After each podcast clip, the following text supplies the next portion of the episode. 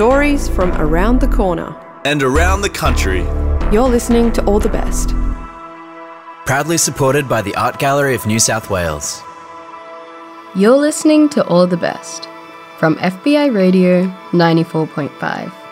I'm Madhuraa Prakash. Before we get into this week's stories, I'd like to take a moment to acknowledge that I'm recording from stolen Gadigal land and pay my respect to Gadigal elders past and present. And also recognize that the area where FBI Radio is situated, Redfern, has long been a place of storytelling, strength, resistance, and resilience for First Nations communities. This week, we're playing two more stories from the Black Snapper International Audio Competition. Black Snapper is dedicated to showcasing, fostering, and celebrating audio creations from young emerging creators. From empowering and thought provoking narratives to whimsical and unconventional creations, they highlight the immense creativity of young storytellers on both local and global stages. First up, a college email catastrophe. On the 9th of October 2014, students at University College London received an email from their provost via the All Students list. It consisted of a single word bello. Soon, students discovered that everyone was able to reply all to the initial email and have their message sent to UCL's 40,000 strong student body. Unsurprisingly, chaos ensued. It was definitely after 10 pm. I was kind of in the habit of doing university emails quite late at night. We get a ping on the email system. Oh, let's have a look at that. I was like, well, that's not right. This is a test email that has gone wrong. My flatmate came and got me and told me I should see what was happening. The provost had sent an email to every student at the university, and it just said, Hello. Everyone sort of thinks, well, that's strange. It's very, very unlikely that someone gained access to the provost's account to do this. It's much more likely, I think, the email was spoofed. I like to think that they didn't think about what to write. They were staring at that sort of blinking cursor, and the first thing to come to their mind was bellow. And they knew immediately that was something you just hit send on. Unless it was the provost. That's the other option. Is it supposed to be hello mistyped, or is it supposed to be the word bellow without a W? Yeah, so to me, it's bellow. It goes, bellow. Hello. Just a very jaunty, like, hi, hello, hello. Throwing a grenade into a mill pond. Bellow. Boom! Kablam! Chaos! The replies began almost instantly. It was an open list, so if anybody sent it an email, every student would then get it. There were just sort of dozens of emails coming through to my phone that were all just like sheer confusion. Can you take me off this list? Unsubscribe me. Can everyone see this? Hey, stop emailing me. I don't think you mean to send this to me. Leave me alone. This is childish. People who read didn't understand what was going on. Honestly, some of my favorites were the people like very crossly saying, please don't reply all, and using the reply all function. It was very much the energy of like you're in primary school and everyone is shushing each other, and the power of the mutual shush is deafening. No one quite knew what was going on, but then we were in first year. No one quite knew what was going on anyway. My favourite one is someone just responds all says, I thought I'd take this unique opportunity to introduce UCLU Hockey Club President Matt Wild and just uploads a picture of this guy. So good. I loved how there was this anarchy that emerged initially tentatively and then in a very all out way, and a sense that the powers that be, the university, had sort of lost control. I ended up staying up really late watching it unfurl.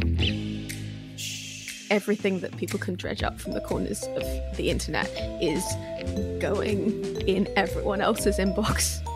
It sort of blurs into this undifferentiated slurry of like collective bananasness. Bello, is it me you're looking for? The funniest ones, the ones which start by sounding official and sounding like this is the IT team telling everyone that it's going to be fine, but then they're just referring back to some porn related joke. It just did not stop, like the whole night. By the morning, it was in the thousands for sure. It was suddenly 910, 915, 930, one after the other. And I just thought, this dam has broken. I'm going to drown in these emails. It was scary. I'm sure it felt very targeted and personal for people who didn't already have like 10,000 unread emails in their inbox. But for me, it was just like, yeah, it's just Tuesday. The majority of the responses were people responding below. You know, they, they wanted to say below back. And I think that's nice.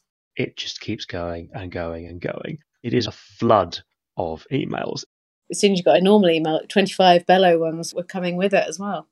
When you go on like a school trip or something when you're a kid, and everyone starts giggling. It was like that, but 30,000 people in an email list. Clearly, doing it late at night, they were doing it at a time where, like, you know, it was perfectly designed to, to go on as long as possible. I salute into the wind and like, I must email something. Like, I must contribute to this. And I know there's no way that I can possibly accommodate the depth and breadth of my ambition right now. I have a very robust don't reply all uh, reflex. Probably I'm just like too repressed. I felt very much like a spectator. This is such an internet deep cut. A politician named Ed Balls mistook the Twitter tweet function for the Twitter search function and tweeted out his own name. So Ed Balls tweeted out Ed Balls. I just thought I would email everyone saying Ed Balls. I hope to kind of wave across the barricades to people that I personally knew would find that funny. It's very easy to shut down one of these mailing lists. You know, it just means it was completely ignored. Why wake someone up because their lows were flying? There were sort of ebbs and flows. There was the odd period when it would sort of die down a bit and you think, oh, maybe it's over. And then someone realizes, oh, I can do something else silly with this now. They can take all students at ucl.ac.uk and they can sign that up to anything they like. You have been subscribed to JDate. You have been subscribed as like a regular patron of Coventry Meerkat Centre. XXX, huge ass, penis extension, lesbian lovers. My inner sanctum had been penetrated by the artists of Bello. I'm sex positive, but not, you know, in my email unsolicited. Thank you very much.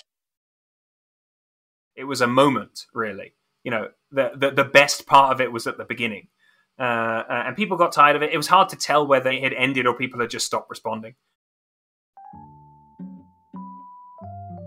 We'd collectively run out of steam, run out of potential email lists. Eventually, someone manages to pull the plug.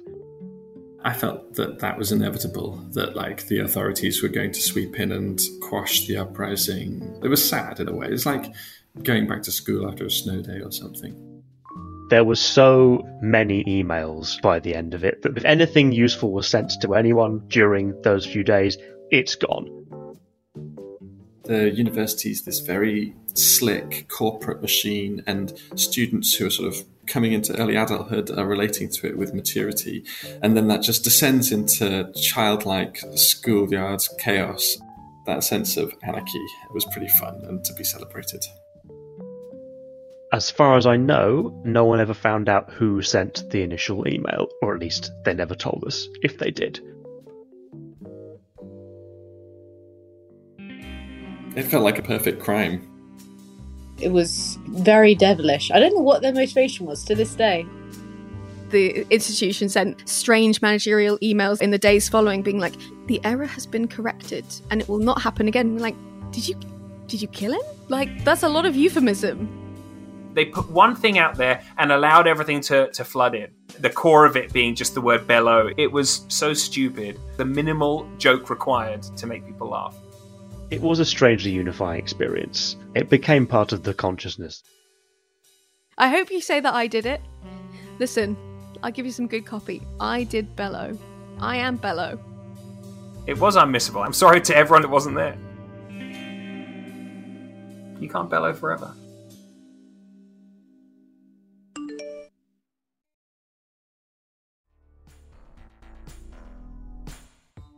That story was produced by Nadia Mehdi. Are you a fan of All the Best and want to support our work sharing unheard stories from around the country? Head to your podcast app and hit subscribe, or give us a rating or review.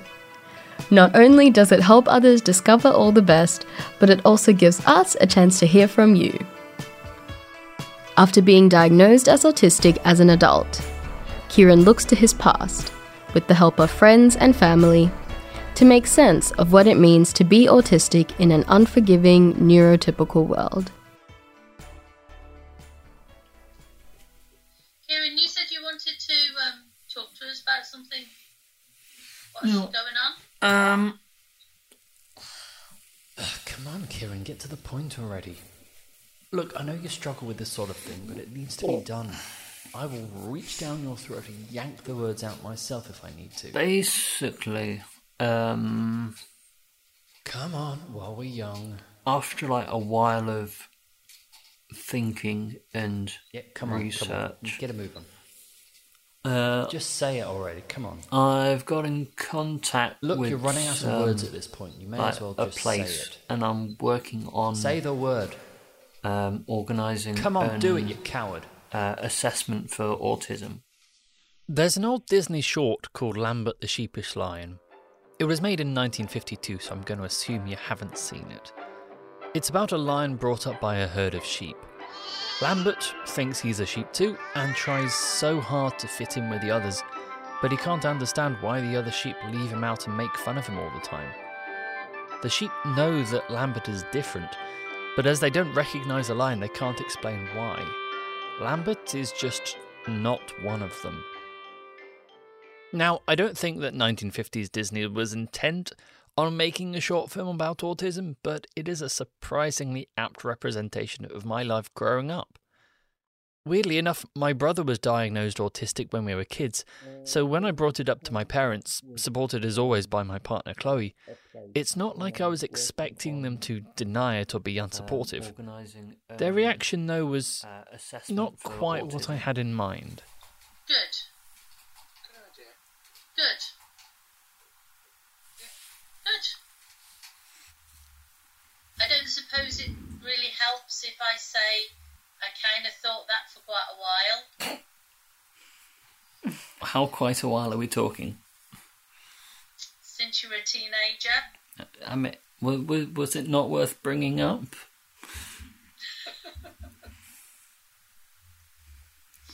That's a good question.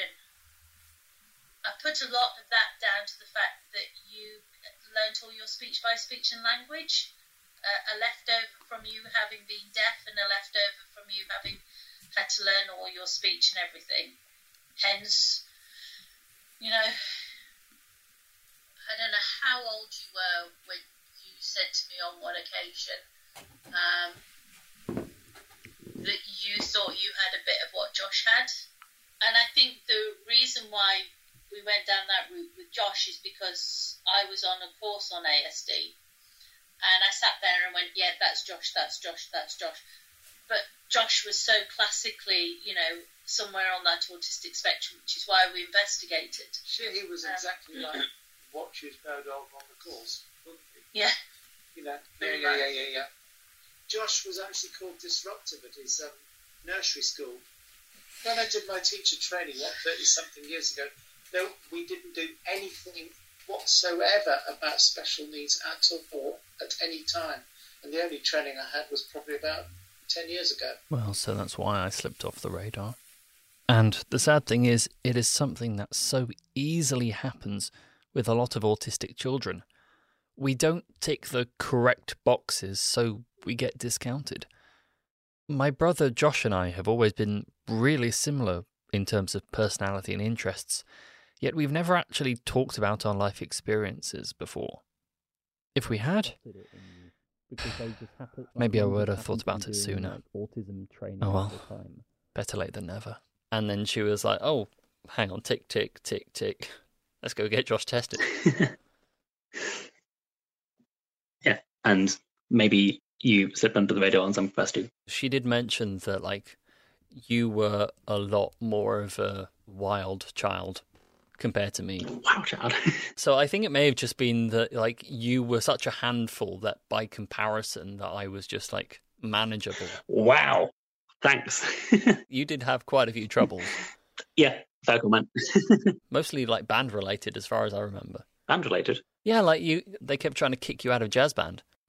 Well, all I remember from that was being told, "Oh yeah, this is usually for people who are year ten and above," and I was in year eight or something like that. I don't remember ever explicitly being like coerced out or anything like that. Maybe it's just something I completely overlooked. I, I think you may not have noticed. Wow. Okay. Cool. if they're trying to like say we'd prefer for you not to be here, and they're like, this is usually for people a little older, and you're like, oh, I'm no, it's all right, I'm fine, don't worry about me. oh, because like my my memory of that is is a lot of like mum making like phone calls and going down just to say like, if you kick him out, it is discrimination. Yep, I completely missed that. Wonder what else I missed. That's what I'm trying to work out now. It's like, what did I miss?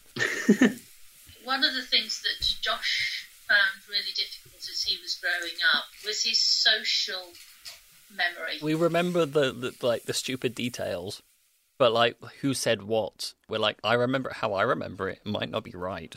Yeah, like when Mum says stuff like, "Well, she remembers something explicitly, and I have no memory of it." Um, yeah, trying to figure out if it did actually happen. But unless a specific trigger was kind of there, he couldn't recall that memory. I think the main arguments we had when we were younger, I think, were probably caused by that difference in memory. The one that sticks in my memory more is who bought the like the blackcurrant plants that are outside the patio. I suspect we're still going to disagree on this to this day. Yeah, because I bought them. I bought them. they were from Poundland, I want to say. Yeah, that's what I was going to say as well. That was going to be my next question. Where did they come from? Yeah. So we were both there at the same point. Ah, do you remember where in the shop they were? Uh, yes, on the right wall, kind of towards the back. Oh, okay. Yes, your auditory memory may may be a bit on the wobbly side, but your visual memory, you know, when you were all the way through growing up, your visual memory was almost photographic. You know, if you see it written, you know it and you remember it. I mean, that is phenomenal. Yeah, I mean, this has been lost of time. So they were bought. It's fine. yeah. I've come to peace with it. I guess one good thing which has come out of this is that we both know that we have had a lot of the same experiences, but just, you know, didn't talk about it because we didn't talk about it. Memory is a funny thing at the best of times, but as you've seen, in autistic people, it can be a microcosm of muddled misconception. And as you're about to hear from the founder of Salford Autism, Peter Bainbridge, there is a very, very good reason for that. You probably recognise this as a brain. what we're actually looking at is an active MRI scan of a normal person doing something simple. Doesn't matter what for this purpose. Thinking to, well, drinking a cup of tea. You've got to decide to do it, but it doesn't take much brain power. That's the average autistic person doing the same thing. Interestingly, all this activity in the visual cortex back of the head. Why have we got that going on if we're just drinking a cup of tea or whatever? Doesn't make sense. But it does speak to all the unprompted thoughts we get. What does he mean by that? The way all our senses can be mistuned, cross-wired, you name it. So this is basically what we're dealing with. Autistic people left to themselves are fine. It's the interface with the real world that causes the problems. To put this in another context for you, just imagine you're on holiday. The sun is shining, you're minding your own business, when suddenly someone starts shouting in a language you don't understand. You don't know if they're angry at you or trying to alert you of something, or maybe it's something completely unrelated to anything that's going on. Yeah, that's what we're going through constantly. Which is fine if you're surrounded by honest, trustworthy people who can translate for you. But having to rely on that trust makes us vulnerable. especially to those closest to us. And unfortunately, I have personal experience of this going terribly wrong. Come on, Kieren, you can do this. Be brave. The months following Christmas 2019 were the worst of my life. They marked the breakdown of a relationship that I later realized had become toxic. I could feel something was off, but for the life of me, I didn't know what. Things just kept getting weirder and weirder until I had what I now understand to be a full autistic meltdown. I was mentally and emotionally broken. I was crying out for help, and all I wanted was for her to tell me that everything was going to be okay. She told me that it was my fault, that I didn't have enough friends, that my total mental breakdown was putting too much pressure on her to support me, that it was my job to fix myself so that I didn't make her feel bad. And you know what? I believed her because I didn't know any better, because I was naive, because I trusted her more than anything. You know, autistic people tend to be phenomenal problem solvers, and I am no different. So, what happens when someone tells you that you're the problem? You try and solve it, don't you? You change your behavior, your personality, your entire being into something that you think will fix things, but it just doesn't help. Because the truth of the matter is, nothing you do will ever make it better, because you're not the problem.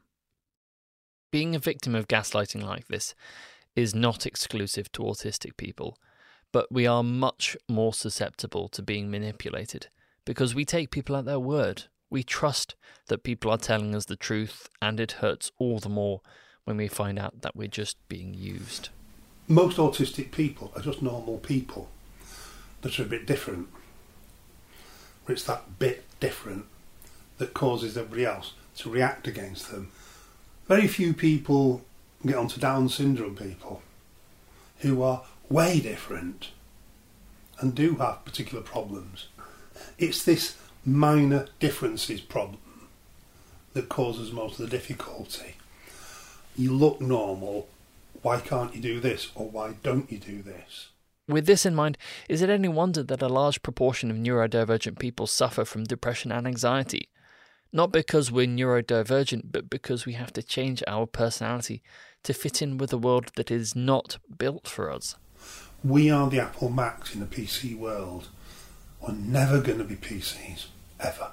We've talked a lot about the difficulties that I've experienced, which unfortunately is the context in which most people discuss autism. It tends to just be seen as a deficiency, but in reality, it is just a different lens to see the world through, albeit one that 99% of the population don't have access to. Now, I realise that it can be difficult to see the sunlight through the clouds, especially when you're blind yourself. But remember when I mentioned surrounding yourself with people that you can trust. Welcome to the south. Hello. This is the south, is it? Yeah. Let me introduce you to Peter, who, aside from Chloe, is my best friend in the world. When we were at school together, we used to make comedy sketches. Think Monty Python without the budget. Thomas Beckett. Did you ever watch the like the finished product of this? I think I did.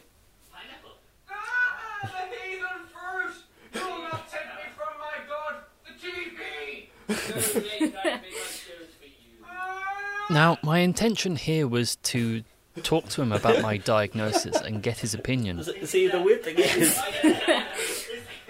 we had no issues just smacking you as hard as we could with like a lightsaber. sword. But when it came to through, we were like, oh, oh, careful. But then I realised I didn't need it. Screen doing. I already had it. How long ago was all that? 14, like 14 years, maybe? The thing is, I was autistic when we were at school together, and I'm autistic now. Peter has accepted me for who I am without question for the last two decades. So telling him really doesn't matter. However, being diagnosed has allowed me to accept myself for who I am, which strangely brings us back to Lambert the sheepish lion. In the end, he accepts his true nature as a lion, while the rest of the sheep begin to understand his difference and let him into the herd. Granted, it's a bit fairy tale, and we don't see the bit where the sheep get mad at Lambert for eating one of the herd because no one told him he shouldn't, but you can't have everything. There will always be tough times ahead for the Lamberts of the world, so to my fellow lions, I leave only this message You are not the problem. You are worthy, and you will find your pride someday.